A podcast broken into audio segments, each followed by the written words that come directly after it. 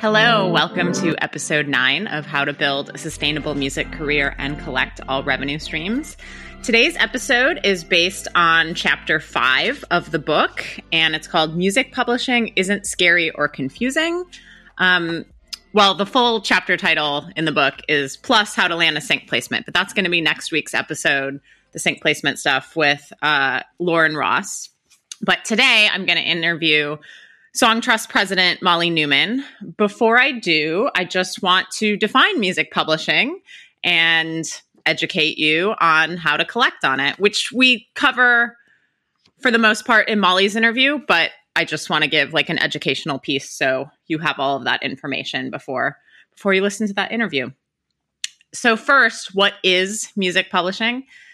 Um, music publishing has definitely freaked out songwriters slash artists for a long time, and I understand why. Uh, in the twenty in the like 1950s, 60s, 70s, there are countless horror stories of songwriters signing their music publishing away, you know, signing their music publishing rights away for what feels like a lot of money. I'm just making this up, but like $25,000 in 1970. And then the catalog goes on to make millions.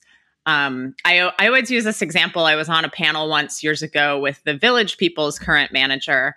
And I think the panel must have been on music publishing or it came up. And I said, well, I'm going to guess that if any of the Village People guys wrote YMCA and those famous songs, that they don't own the rights to the publishing. And the manager uh, said, yes, said that that was correct. So back in the day, uh, you had to sign your publishing rights away to collect on your publishing. But again, let me define it. I probably should have done that first. So, as we've talked about, there are two rights in music there's the master recording side, and then there's the songwriting side.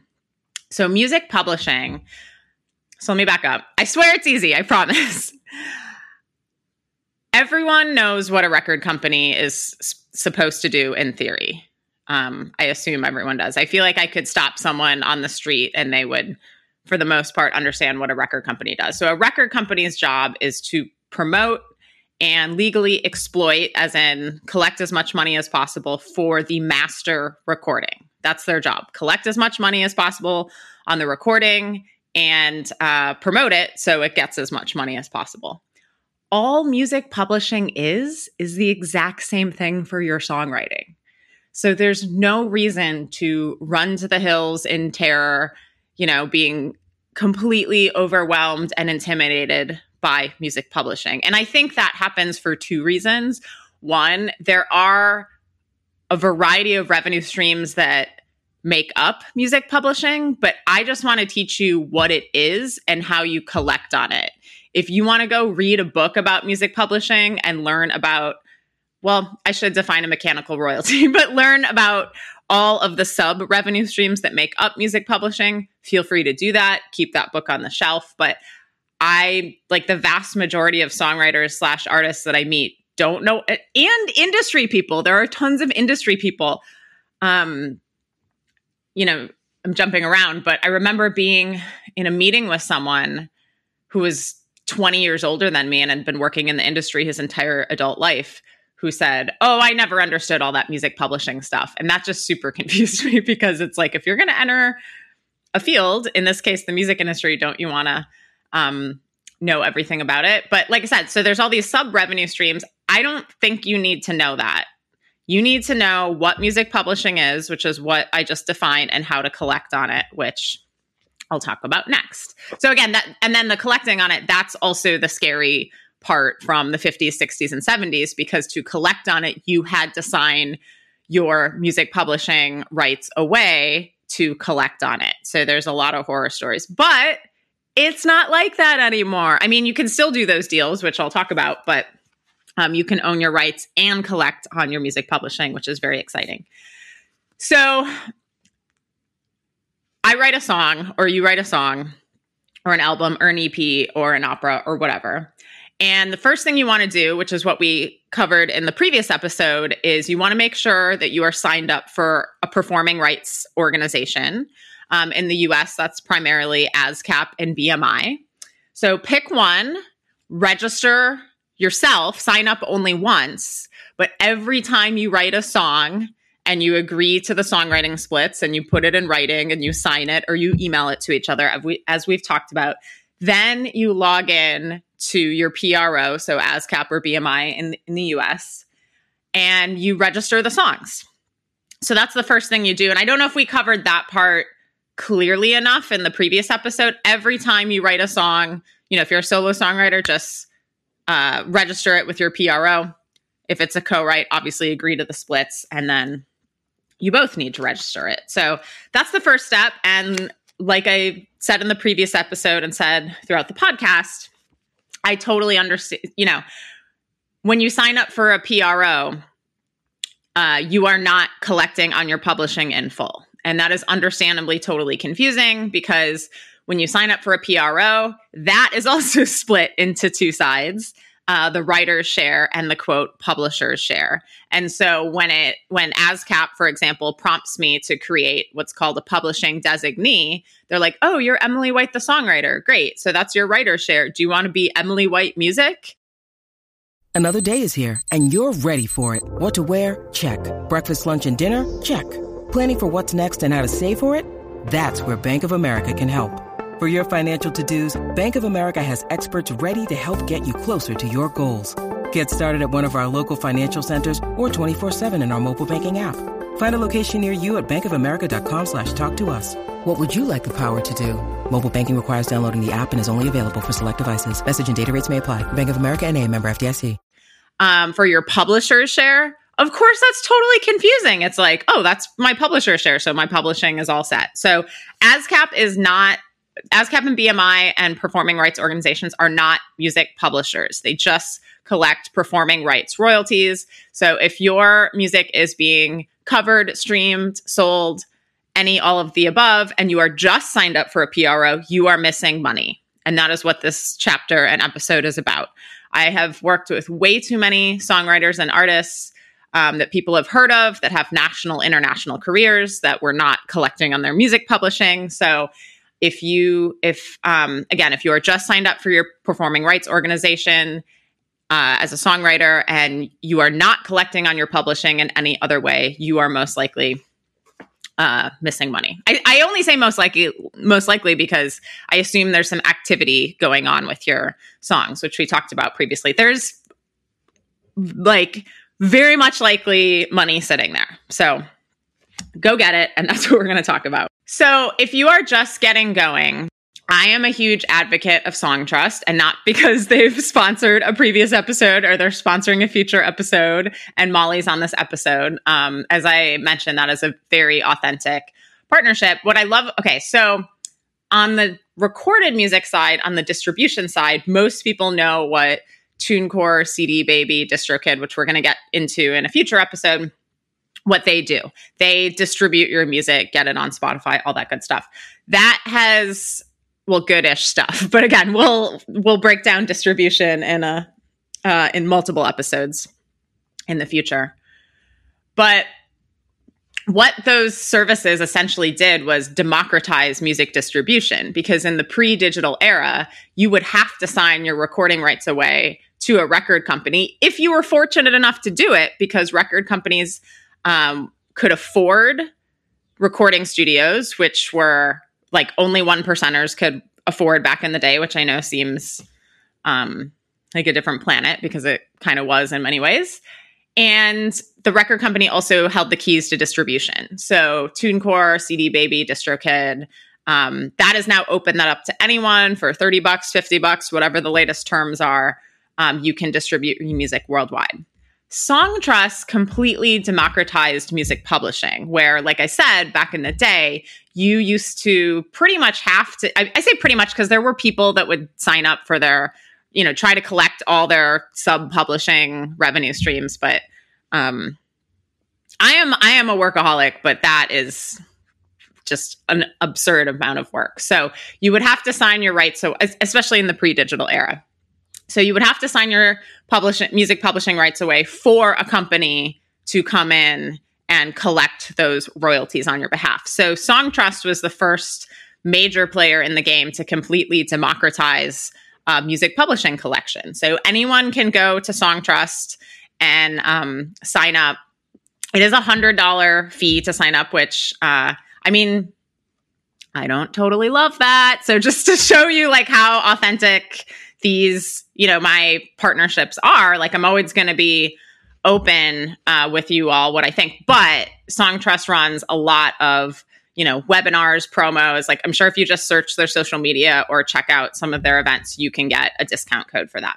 So after the hundred dollars, um, Songtrust is going to collect eighty five. Or sorry. Um, Song, Songtrust is going to collect your music publishing revenue, and you as a songwriter are going to keep 85%, and they keep 15. I believe that's off the top of my head. Um, I don't think it's 80 20, but uh, all of those are very akin to an administrative publishing deal, which I, I, would, I, um, I'm trying to say all of those percentages in terms. So I'm 90, I'm 99% sure it's 85%, 15, but it's, it's around there for Songtrust.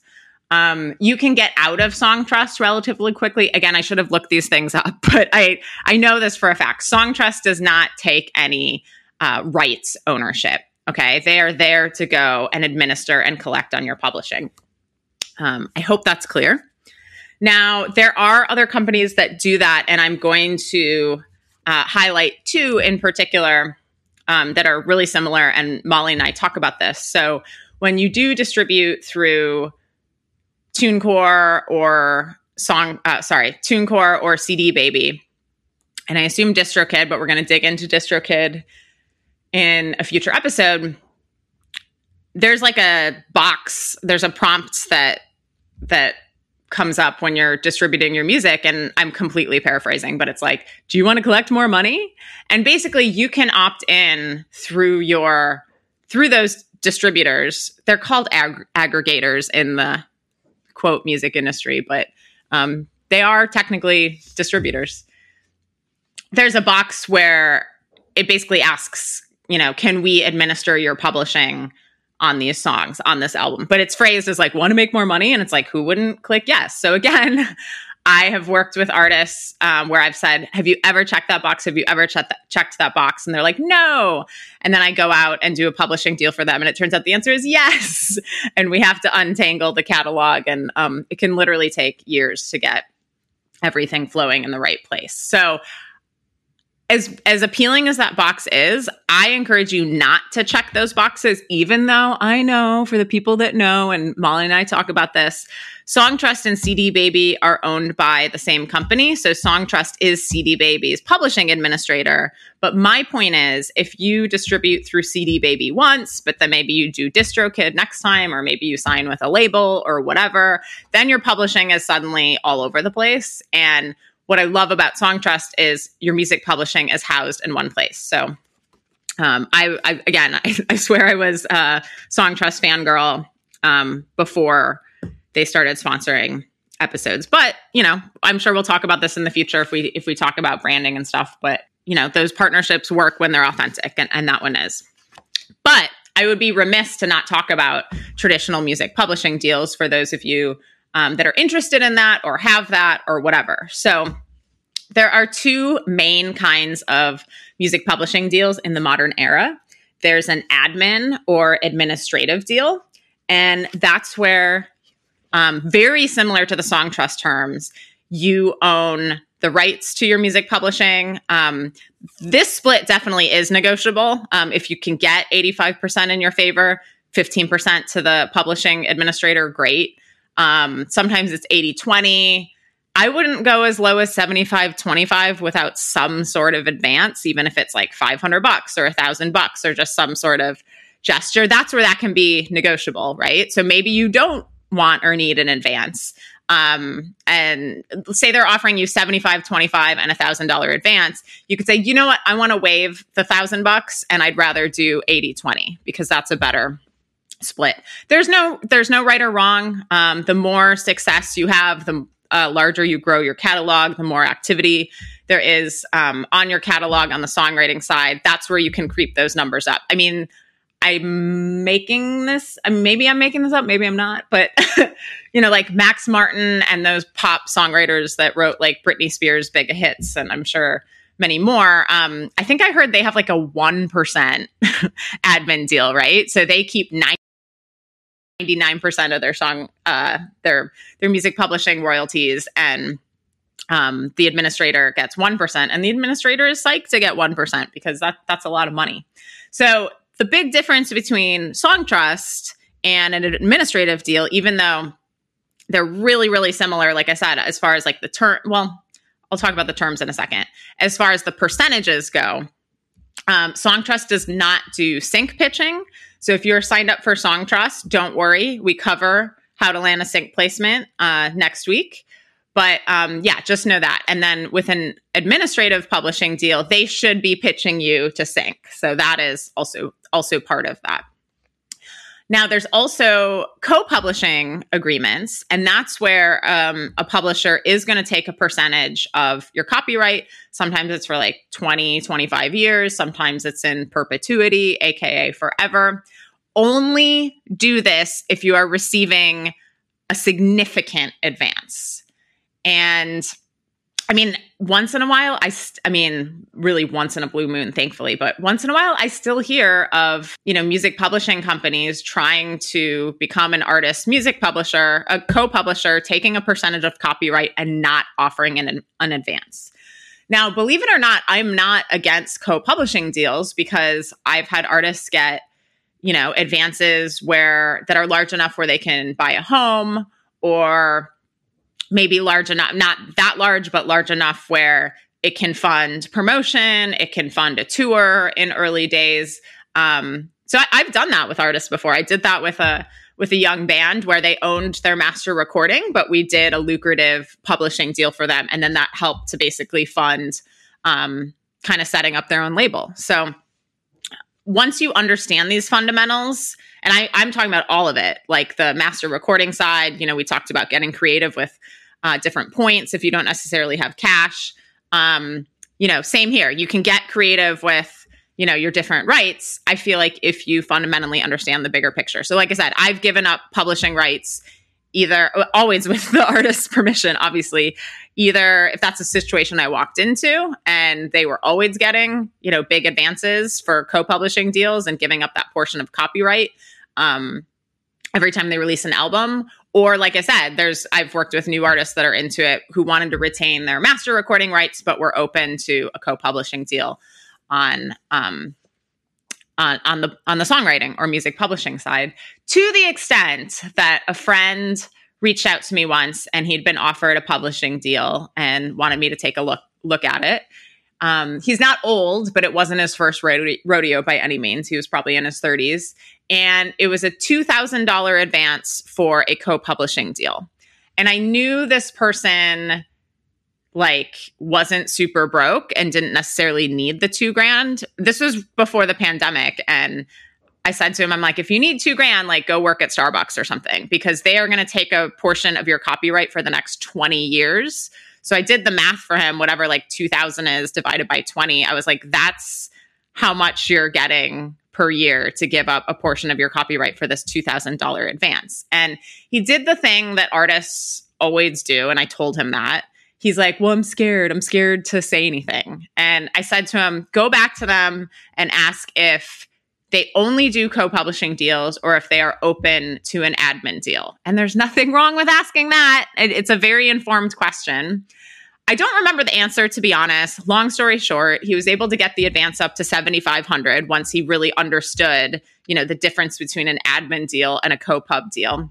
I still think that's too low. I would have liked to see 10 or 15 grand for him, but um, it, it was his choice. He felt good about the 7500 and that's obviously a lot more than $2000. So, I hope that gives you a fundamental understanding of what music publishing is, how to collect on it, and I don't really have anything else to say about that because that's all I want you to understand. Like I said, we don't need to get overwhelmed about every little royalty rate and you know every nuance of modern copyright. You can i mean especially if you want to become an activist in that space amazing. But i just want i fundamentally want you to know what music publishing is and how you collect on it. And finally if you are in some sort of publishing deal um, we've talked a lot about how to, you know, work with industry people, work with uh, different partners to maximize benefits for you. And you know, I, I talk in the book like, congratulations, you have a publishing pu- publishing deal. Now it's time to get to work, which might feel weird because you've probably had meetings, maybe even, you know, depending on pandemic times or not, like a dinner or whatever, where all these people are excited about you and your songwriting. And they are. They wouldn't work with you if if that wasn't the case. However, we want you to be a priority, even if you're one of the greatest songwriters in history, which I don't uh, mean sarcastically at all. And, you know, put yourself in the publisher's shoes we want to make their job as seamless as possible. And they're they are literally more often than not working with thousands of songs, thousands of copyrights. So even if you're Paul McCartney, we want you and your songs to stand out. So in my experience, the best way to do that is just to keep your publisher informed on the latest and greatest, which I think we've talked about before. We're definitely going to talk about throughout the podcast as far like i said as far as working with industry partners. So you know you don't want to email them every day on weekends on holidays because the goal is for your email to get read. I would say once a month if there is news you know a really short and focused and to the point email it can be bullet pointed of here's my latest and greatest. I have these shows coming up. I have these webcasts coming up you know, if you or anyone on your team or music supervisors would like guest lists or guest list codes for the webcast, let me know. I mean, so many artists and their teams and songwriters and their teams don't do that or just kind of take that for granted, you know, just offering guest lists and stuff like that. Um, here are some press hits I've gotten. Here's uh, just whatever your latest and greatest news is. And that's going to help you, um, you know, help help for you to stay in the forefront of your music publisher and sync pitching team's minds. And it's also going to uh, give them tools to be able to share those links and share those tour dates with music supervisors and work your catalog as hard as possible. And if you can't, uh, oh, and also like like I said, don't send on like weekends and holidays and stuff.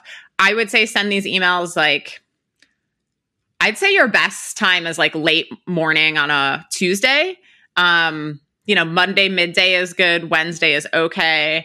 I'm sure I overthink this stuff, but I'm also sure that I don't. Um, as it gets into Thursday and Friday, people are dragging, especially as shows are returning and stuff, like they can be fried by the end of the week. So, again, the whole point is for your email to get read, for it to be as effective as possible. If you can't send the email at that time, there's plenty of free programs like Boomerang for Gmail where you can schedule your emails to send at a more optimal time. So that's my overview of music publishing. I hope it's helpful. I hope you understand what it is now, how to collect on it. And now I'm going to dig in even more by interviewing Songtrust president Molly Neuman. So thanks so much. And we'll catch you ne- next week on episode nine, which is the second half of the chapter five title, How to Land a Sync Placement. But in the meantime, we'll continue on with Molly, and music publishing isn't scary or confusing. Hope you enjoy and Talk to you soon. Hello, my name is Emily White, and welcome to How to Build a Sustainable Music Career and Collect All Revenue Streams. And today we're going to dig in on chapter five Music Publishing Isn't Scary or Confusing, plus how to, how to land a sync placement. Um, I'm so thrilled to welcome my guest, Songtrust President Molly Neuman. Welcome, Molly. Hi, Emily. Thanks for having me. It is so my pleasure. Um, so let's start at the beginning. You you honestly have one of the coolest and most interesting careers I've ever seen. Um, mm-hmm. so well, first, like you're a musician. Are do you still play music? You know, I um I don't have the opportunity right now, especially in December of 2020, but um uh, and because of my calendar and my family and all of the sort of things that that life has been generous enough to give me. But um, I do still consider myself a drummer. I just am not playing very much. Yeah. Um, if you don't mind, if I ask a personal question, how old mm-hmm. are your kids and do they play music at all? I only have one daughter. She'll be seven soon. Nice. Um, she doesn't play yet, but she has a keyboard and she has a couple of the sort of early kid guitars. She's taken music classes and she seems musical, but you know, we're doing our best not to to shove her in any one direction just yet. Of course. I just think it would be so cool to have a, a parent or a mom that's a drummer because that's like the first thing that kids do, you know? Yeah. You know, it's interesting. We're going to be, um, I'll be talking to her class in January around, um, you know, sort of, they're doing a segment uh, about imagination. And so they asked if any parents had careers that were connected to creativity. And so I'm going to be talking a little bit about that, even though I'm currently working in what's arguably the least actually creative part of our industry, but I think is, you know, the most compelling and um, truthfully energizing if we can help be part of a, an improved um, ecosystem around how to manage these, you know, complicated sets of rights, um, then, you know, it's it's all math. And even though I've never considered myself, you know, I, am one of those people that was sort of profiled as like, oh, not particularly good at math, but you know, drums and music are all about numbers and repetition and intersection of patterns, and as is music publishing. I love it. And I, I actually think music publishing is, is very creative. Um, and, and we'll get into that. Um, okay. But take us to the, take us to the beginning. Um, when did you first start playing music? You obviously just have a phenomenal career as a musician and um, have done so much. So, so start there in, in, the early days for us, mm-hmm. if you don't mind. No, I, I when I was in college, um, I brought a guitar. I think I used my my summer job money um, between high school and college to buy an acoustic guitar and took it to college. I think that was a very sort of like connecting image that I could like, you know, you bring a guitar, acoustic, you play in your dorm room. 10,000 Maniacs was like probably one of my favorite bands. And so, you know, acoustic rock um, was something that, you know, I, I could sort of um, it be inspired by. And um, I took, I ended up taking guitar classes at school um, as sort of a way to just like, oh, you know, when you want to learn something, you take a class um, in addition to the other subjects that I was studying. And um, my next door neighbor in the dorms was from a town called Olympia, Washington, which has a pretty, I'm from Washington, D.C., and we met at the University of Oregon. And she um, just shared some of the music that was from her town, which was really accessible um, and you you might say amateurish but you know i say accessible that you know it was just something that anybody could do super melodic super catchy and memorable. And we started making songs together before we were actually a band that you know played and we were learning at the same time. Um, by my second year of school i had traded um, my acoustic guitar in for a um, like a probably like a 65 music master defender. It's a three and a quarter size um, Fender guitar that looks like a small Mustang, basically with one pickup, and um, it was really cool. I still have it, um, and it was something that you know I was like, okay, so we're sort of pivoting from acoustic to punk, and we started our band, and um, it was just the two of us at first, and she was a singer and lyricist, and I was the the sort of like instrumentalist. So I wrote, um, I did the guitar parts, and then there were some songs where I just played drums and when we recorded, I did both. And then we added a guitar player um, after that. So it was that was like an evolution of you know sort of like layers of of instrumentation on top of what we were doing, and um, so that band became Bratmobile. Um, we you know were students and doing most of our um, our work while we were studying and while we were in school, but like touring in the summer and in spring breaks and stuff like that. And um, and a little bit by coastal because Erin was based in DC. Allison and I were in the West Coast for school, but my family is in DC. So we were kind of like, you know, just took everything that we could, um, you know, cheap plane tickets, which was like well before the time of, you know, ubiquitous JetBlue cheap flights and things like that. Um, and you know that was like the opportunity. We were also talking about um, feminism and issues of like opportunity for girls and women, particularly um, and so that was a, a, bit of the sort of community that we were connecting with um, at the same time. So how did you make the transition into, you know, running and owning labels and and becoming a manager? I mean, that is fairly different than than being an artist. Yeah, so we, you know, um after I graduated college, I ended up moving to the Bay Area and sort of was part of the East Bay punk rock scene.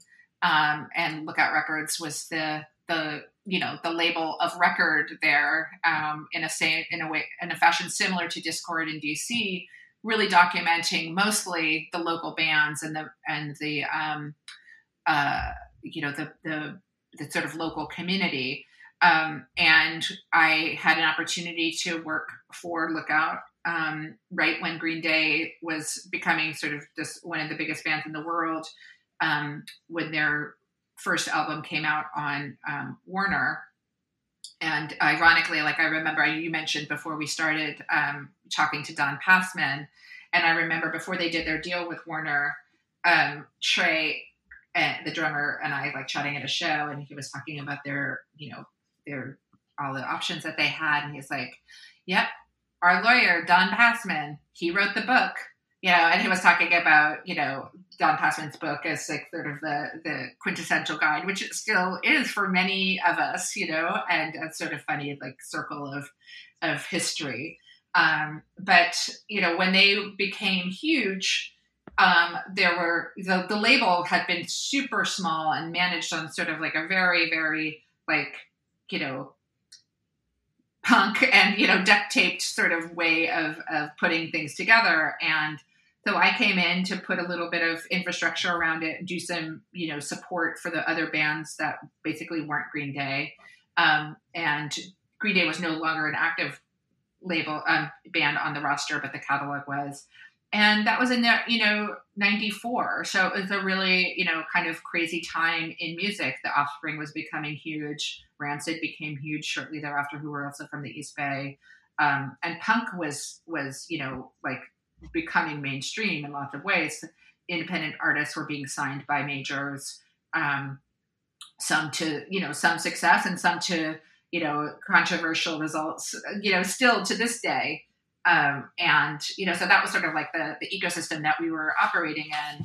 And you know, you know, just growing up, like learning new things, taking on, you know, developing relationships with some of the bands that we signed, like the Donnas, um, resulted in me becoming their manager with a partner um, who had been their business manager also. And so, you know, that just sort of opened up new areas to explore that I was interested in. I've always been pretty curious, um, and learning by doing seemed to be a pretty consistent way of approaching, um, you know, and having access to even when the Donnas signed to a major, you know, learning about how they did things and, you know, taking advantage of that network um, I felt was valuable to the other part of my my work at Lookout still with our other bands. And so, you know, it's it's that's been kind of the recipe through my career is like, oh, there's something interesting to do. I'd like to learn about it. I would say that, you know, perhaps at this later phase of my career, I'm able to luckily, you know, mostly focus on one job, which is also a very big job. Now that I'm at Songtrust, there's a lot of you know of work to do, and we have a large team that you know we're very committed to, as well as our clients. Um, so being able to sort of like thread all of those things together, but the early commitment to independence and do it yourself, um, you know, ethics combined with the way that our industry has transformed through, you know, um, uh, streaming and you know digital sales and you know all and a global network that's accessible to independent you know songwriters and and musicians now is you know just a completely different world. Um, and so you know I also try to remain thoughtful about the fact that you know we don't know what's next you know so you kind of always have to stay on your toes Definitely. And I'm sure that curiosity is what interested you in kind of entering the tech space a little bit more. Um, so how yeah. did yeah, how did how did um, you know, moving on to eMusic come come about? Well, I had been, you know, our label was a client of the Orchard, which was a sister company of eMusic's, and we had been having um, you know, conversations about, um, you know, just the general business of, of you know, that relationship. Um, and I got a call at one point when I was doing mostly management at that point. So it was about 2006. And I had been consulting a little bit for the Orchard on some of their sort of international um, label and, you know, sort of new, new labels that they wanted to bring in. um, and they said, you know, we have this new role at eMusic around, um, you know, label relations. It's been we're, we're sort of changing leadership and management of it, and you know, would you be interested? And so I hadn't really considered a full time job at a at a different company until then. But um, it did seem like a good fit. It was a great opportunity, and I um, I'm glad that I took that. So it you know sort of pivoted into the space. It was a, a you know the company at that point was focused 100% on independent um, repertoire. When you need mealtime inspiration, it's worth shopping Kroger, where you'll find over 30,000 mouth-watering choices that excite your inner foodie. And no matter what tasty choice you make, you'll enjoy our everyday low prices, plus extra ways to save, like digital coupons worth over $600 each week. You can also save up to $1 off per gallon at the pump with fuel points. More savings and more inspiring flavors make shopping Kroger worth it every time. Kroger, fresh for everyone. Fuel restrictions apply. So that was a very nice fit. And I think, you know, my background gave it a little bit of a different um, sort of understanding around, you know, some of the issues that were important to, to independent companies. Um, I was also at that point, you know, on the board of A2IM, um, which, you know, had just been started then. And so, you know, it was like a, a really nice um, opportunity for me to grow in and and you know they were there was international expansion hap- expansion happening so i was able to you know take advantage of that and learn you know new new parts of the business and um, you know also learn more about like different kinds of licensing and deal management and things like that where, which were um, you know have been relevant in my career Okay, that's amazing. And then you moved on to become the head of music for Kickstarter, which I feel like like when you were there, that's I mean, if it's okay to say, that's when it was really in its heyday. well, yeah, I mean, I'm very proud of that of that time working at Kickstarter. I was, you know, asked to join them uh, by my former eMusic colleagues, um, you know, Yancey Strickler, who was the co-founder and CEO at the time, and Kendall Ratley. And um, now Kendall Shore, sorry, and um, you know we had um, you know always kept in touch and always maintained good um, relationships, and I was very proud of what they were doing. And they had not yet um, had the chance to put someone in to help support the music category that had come from the industry. So the woman who had been sort of the primary um, sort of person on the on the music category. Um, Haley was, you know, she had done a great job and she worked on incredible campaigns, as you know, um, Amanda Palmer specifically from the Amanda side, um, and then became part of the um, the Kickstarter team. Mm-hmm. And so, you know, there was a it was a strong foundation. The the campaigns that had run prior to me joining were De La Soul and other like really significant um, campaigns, which were you know transformational for many of the creators. And you know, my mandate was to obviously grow the category. We want to you know make it more healthy and and grow the you know the success of the projects and you know how much people are raising. But I think I was also trying to propose a narrative that I think is still relevant in our industry around, you know, especially early stage um, musicians and bands and other creators, you know, using their community, even if it's small, to sort of like make their case. And that the campaign element of Kickstarter, like having to sort of have a moment to announce it and share it and grow it and, you know, hopefully have it be successful and the, the, sort of the math and the work that you have to do in preparation and while it's live those are actually like super important skills to have as a, as a as a songwriter as a as an artist. And um, you know in terms of being able to share your story and your message.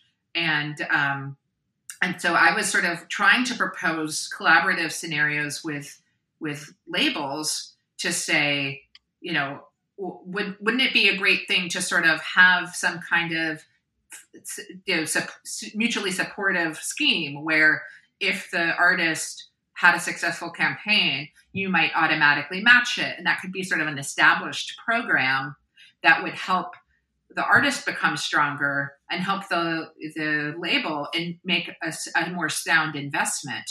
And it sort of like equalizes a little bit the the um, the relationship between the the two and you know god forbid the the artists have more leverage in their negotiations. I always was inspired by you know obviously de la soul was an incredibly you know huge artist when they had been on tommy boy and warner and and and all of those things. But when they did their kickstarter campaign you know they had such success and were able to you know use that lack of of advance need to have a really good back end deal um, on the distribution. And like, isn't that really what we're going for? Like, they own their their um, you know intellectual property.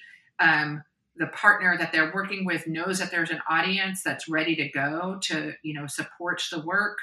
Um, and I think that there was you know there were there was specifics to to iron out around making sure that everyone's contribution is remunerated remunerated properly but it can be done in a way that is like really much more fair and responsible. And you know if an artist perhaps isn't as successful as they expected that's also important information you know? Like what do you learn? I, in my career i've had some some low points too and they inform me almost every day on what i don't want to do again right? So if you think about it and just from that logical sort of point of view, an unsuccessful effort can be almost more valuable than you know raising the 5000 to record your ep or whatever it is.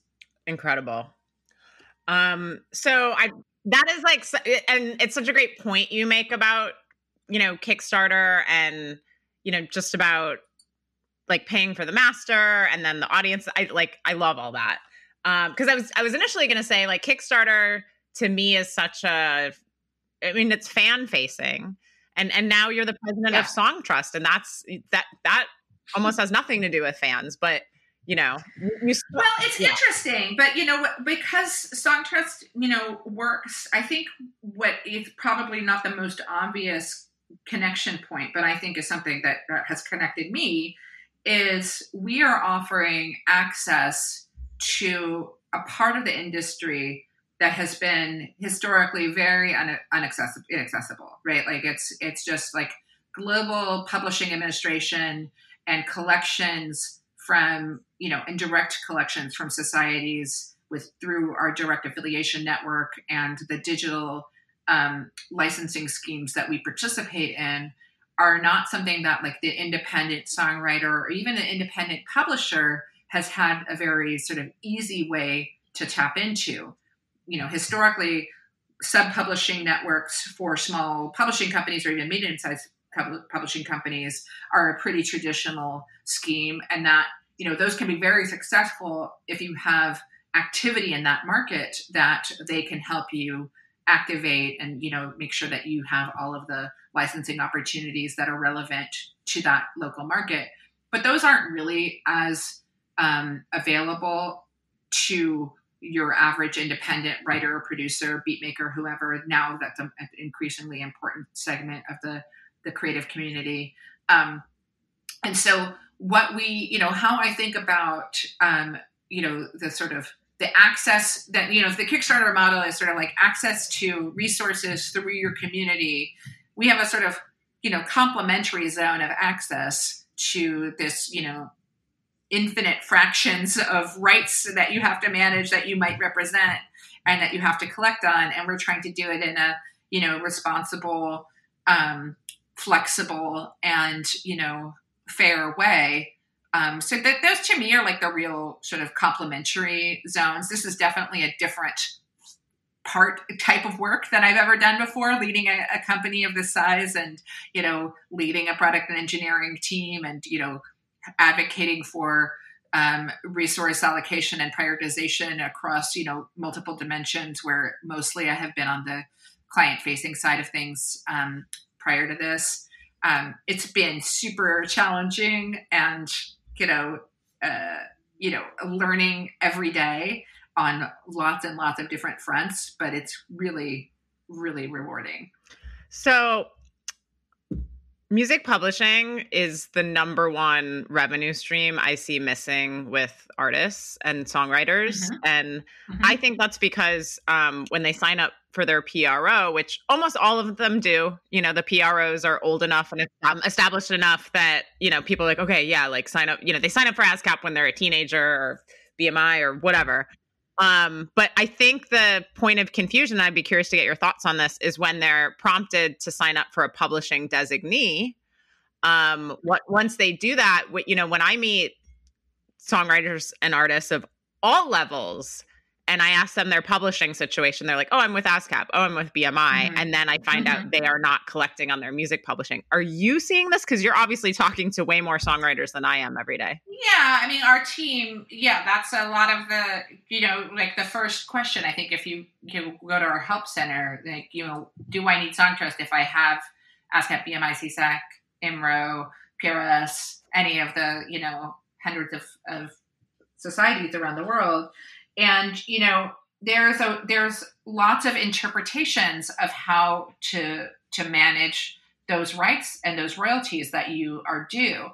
Um, you know so we there and and the way that they they are structured based on you know our industry sort of systems is that there's a publisher share there's a writer share. Um, part of the publisher share does require you to have either an entity or as you say in, in you know some of the pros like a designation that is like kind of comes up adds up to 200% or whatever it is that you know the whichever one you're looking at because they do sort of administer them differently. Um, there's also other um, there are other royalties that are earned by your works based on all of the new emerging platforms and systems too. And there's also then you add in multiple countries.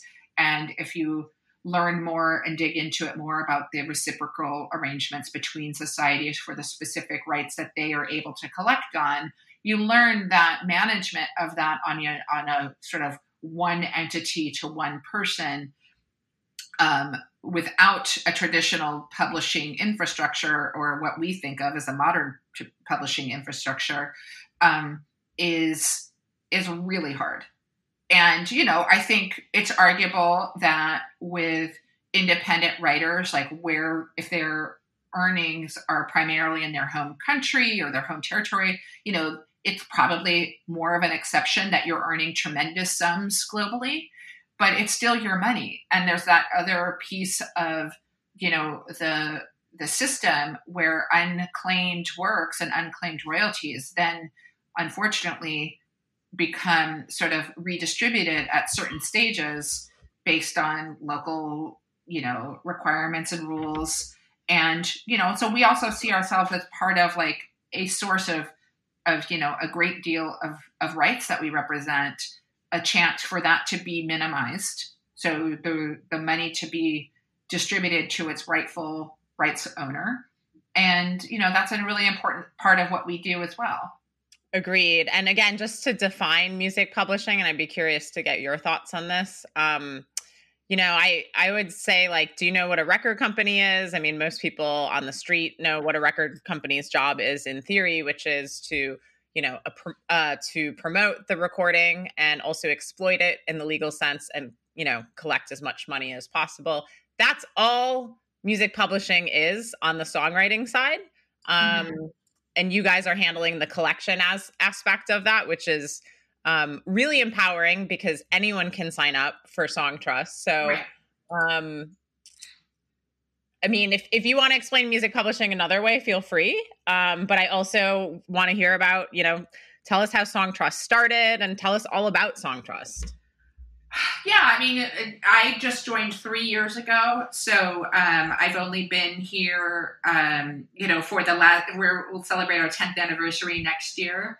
Um, the idea was our CEO and co-founder Justin Kalifowitz's, um, you know, who had founded Downtown Music Publishing 13 years ago, um, and realized that you know a sort of the the vision for downtown um, wasn't something that was very scalable you know, it was, uh, you know, his vision of, of working with, you know, the iconic writers and, and rights that, and songs um, in our industry and the sort of like precision of management of those rights um, and exploitation of those rights and helping them, you know, earn royalties was for one, excuse me, segment of the of the you know industry, but that the you know larger ecosystem. And as we see in the news almost every week now the growing community of independent and self-released um, creators is you know like their access to this this this, this infrastructure was really like not available at all.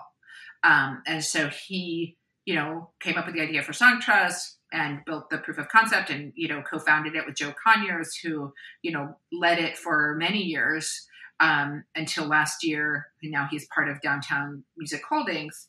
Um, and it you know so that it's a pretty simple ori- origination idea. And what we've been trying to build over the last 10 years and you know sort of uh, primarily over the last three um, with our direct business is really making that information available to independent creators sort of like to your original your question around you know if i have um, ascap do i need songtrust you know a lot of the questions we get are like do i need if i have sound exchange do i you know there's so much sort of inconsistency in how information is shared um, in our business that you know we do a lot of sort of this is what we do this is how these are the rights this is how they work this is how we work with them this is how that what the meaning would be for you and you know try to make the case of you know how our not just network but our application of systems and processes and our publishing industry expertise matched against the network with to scale is something that is you know uniquely positioned to be you know a, a good partner yeah, and I, you know, I am a huge Songtrust evangelist, and I have nothing. Yes, I know, and we're so grateful.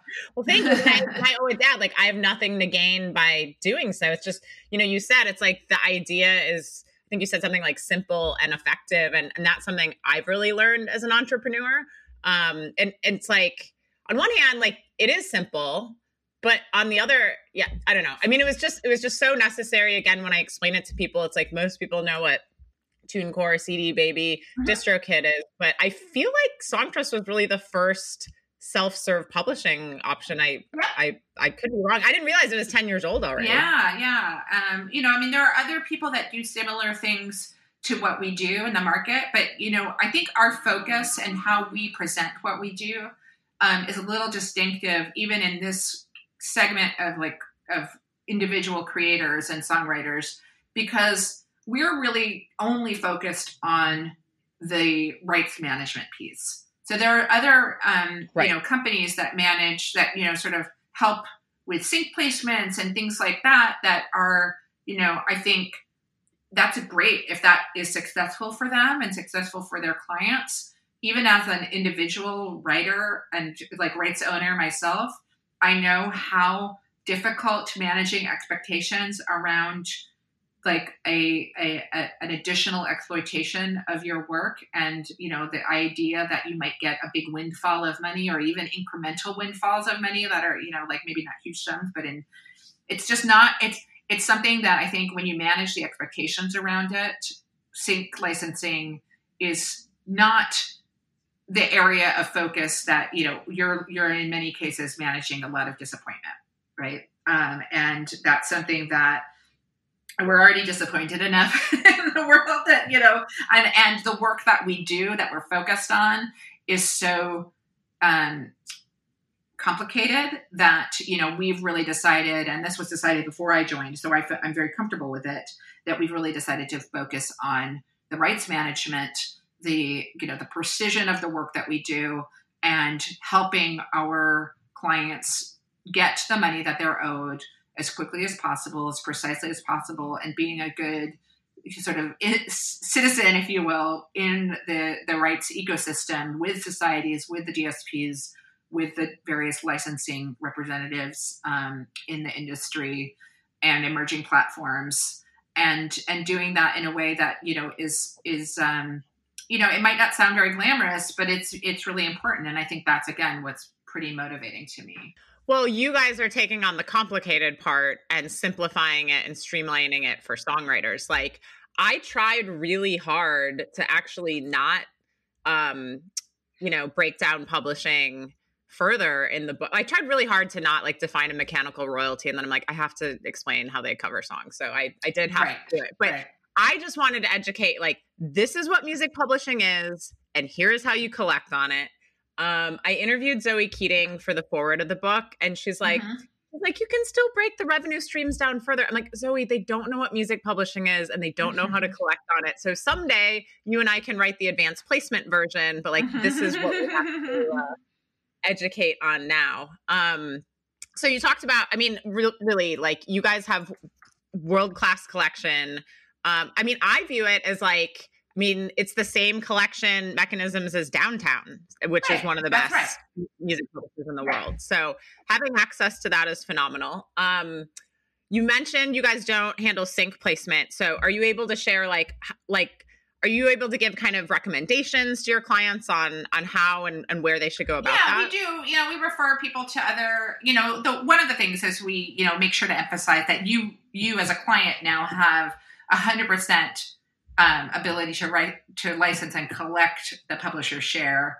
Um, and so that's a very, you know, we we expect that to also be a pretty powerful um, opportunity. You know, if you do like, if, for example, if you are with a label and they present you the, you know, the master um, license opportunity and you own your own publishing and you control the exploitation of it, then you will keep the that 100% of that of that share of that license. So you know that is something that I think is an important um, and hopefully empowering aspect of what we offer. Um, it also also you know there are certainly there's lots of options of people who do this and some of whom who even do it at scale. So um, you know that's a that's a perfectly fine thing that we'll refer people to to do. And again, it's you know if that is the focus of your creative work, I think, and you've been you know working in music yourself for long enough to know that the amount of money available in those kinds of licenses has also shifted yeah. um, and it's you know like from maybe really large amounts at one point to smaller and now maybe even more competitive and sort of some really exceptional cases that they're you know you'll get a, a big big huge creative license um, is uh, you know a little bit different than than it has been. So again that kind of goes back to like what that's not a, a commonly discussed aspect of our industry you know like how much of the actual royalties and revenues um, you know we earn in aggregate are on sync. Um, and you know so i think that's the kind of thing like if people are offering that i'm sure it's a lot to to support it Yes. Um I hope this is an okay question to ask if I if I can even articulate Okay. it correctly. I guess like, something I love about Songtrust is that your entire um catalog is in one place.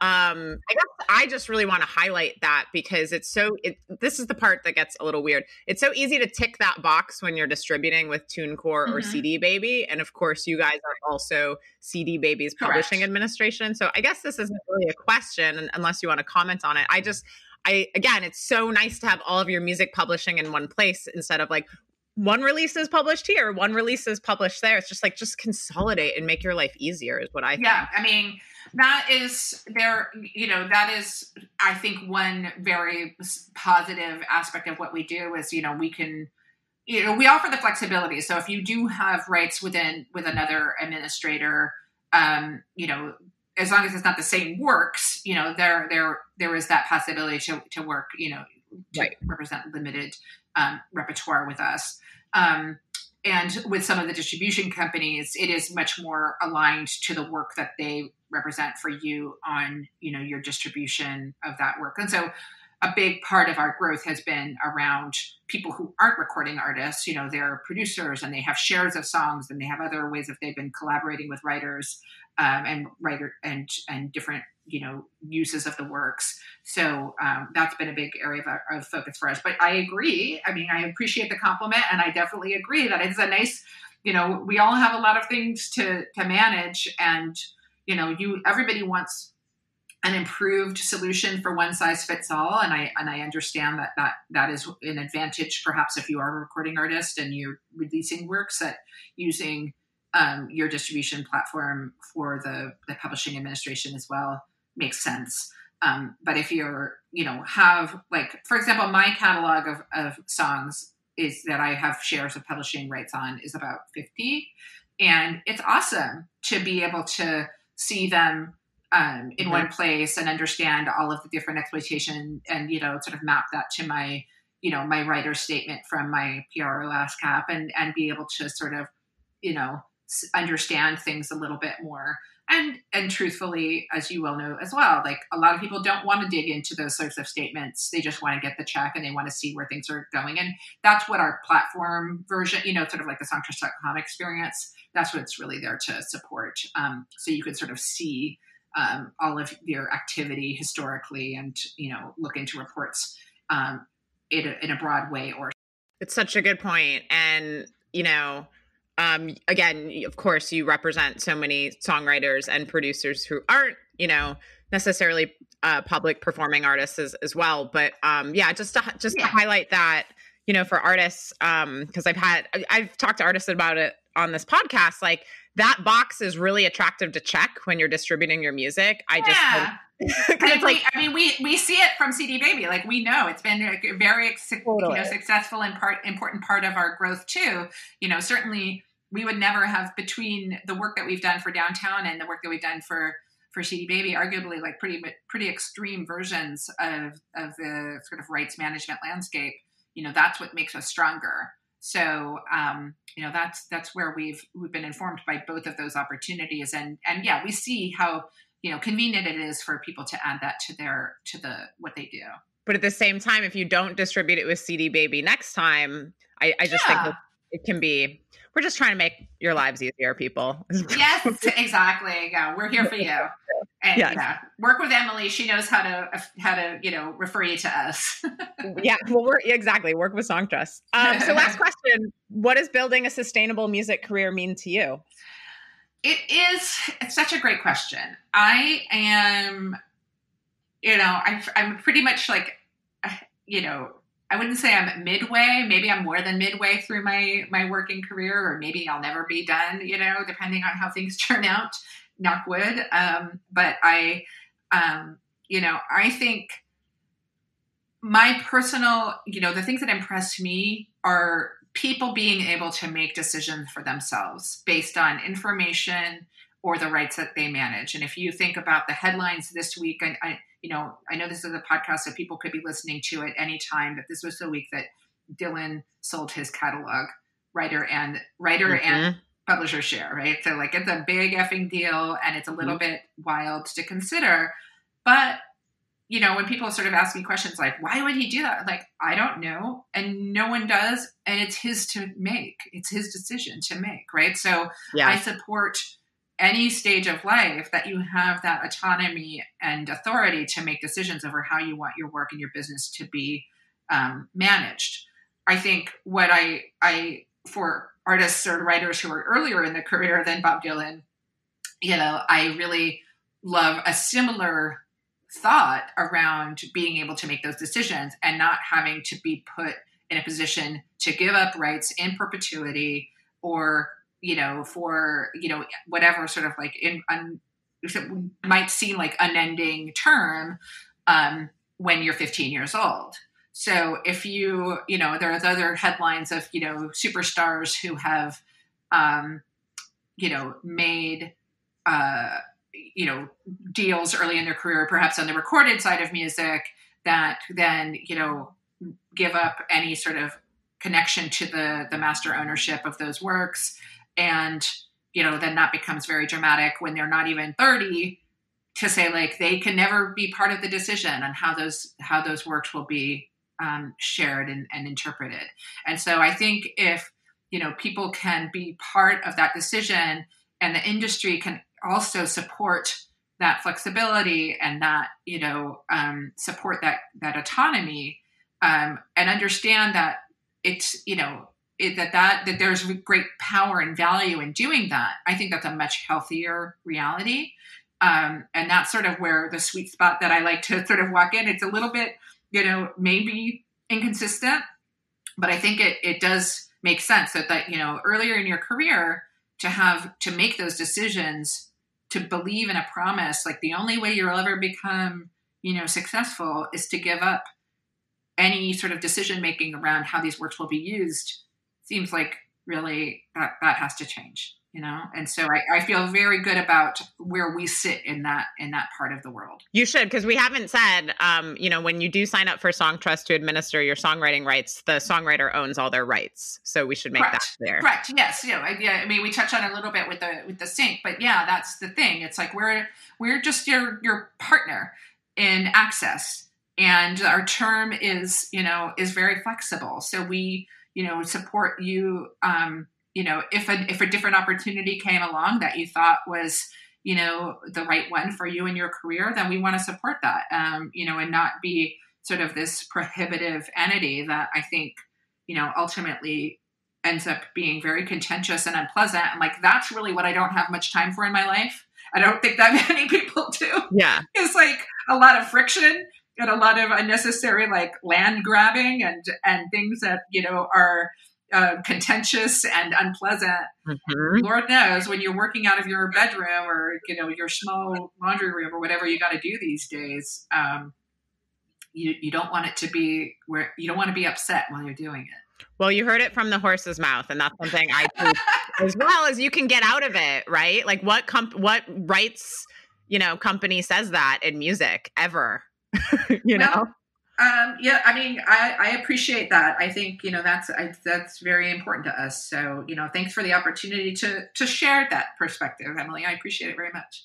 Yeah, and I just want to add one last thing on the Dylan thing. I know that was super emotional for I think fans, industry people, all of that, but I, you know, I I would guess it, it's he's getting older. Like it's nice, you know. I would think the intention is like I'm gonna make this choice and take care of my affairs as opposed to I think like I know Aretha Aretha Franklin was a songwriter actually, but mm-hmm. I think her 10th will was found under the couch right. or something. Right. So maybe it was like taking care of that, you know, for his family and Sure. And and it's his business, right? Exactly. Like, you know, I mean, he created the the the art and the poetry and the and the music and it's it's his to to decide what to do with those with what he's created um, especially as you say at this stage in his life and, and being able to be the one in charge of it. And i think that's you know i don't take exception with that. Um, so that's and and it's that's that part isn't really our business. Um, but right. but I, I do find it hard to harder to to handle when people who are in their early stages of their career then lose the yes. authority. Um, and yeah and you know that that is that and it's not at their own decision or it's based on a decision that wasn't i think to some of what we've discussed like wasn't informed by their understanding of the deep nuance of of how things work and what perpetuity i mean not like people don't understand what perpetuity yeah. is that's just like irrelevant when you're 15 exactly.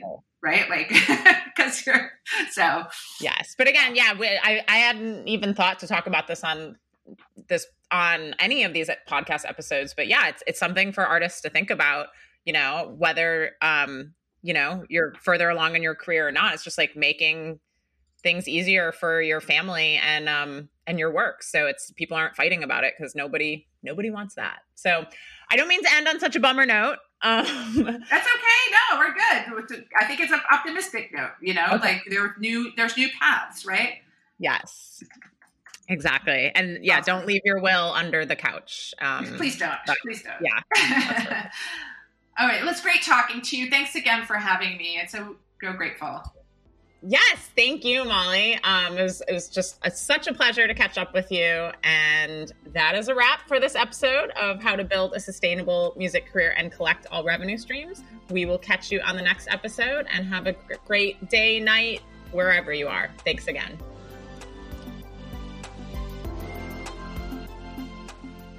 Thanks so much to Matthew Wong for composing the music for this podcast, as well as to my engineer, Nathan Kane, and absolutely to Molly Neuman, president of Songtrust. Tune in next time where we discuss how to land a sync placement. And if you have questions or anything in the meantime, I'm at MWizzle on social media. Catch you then.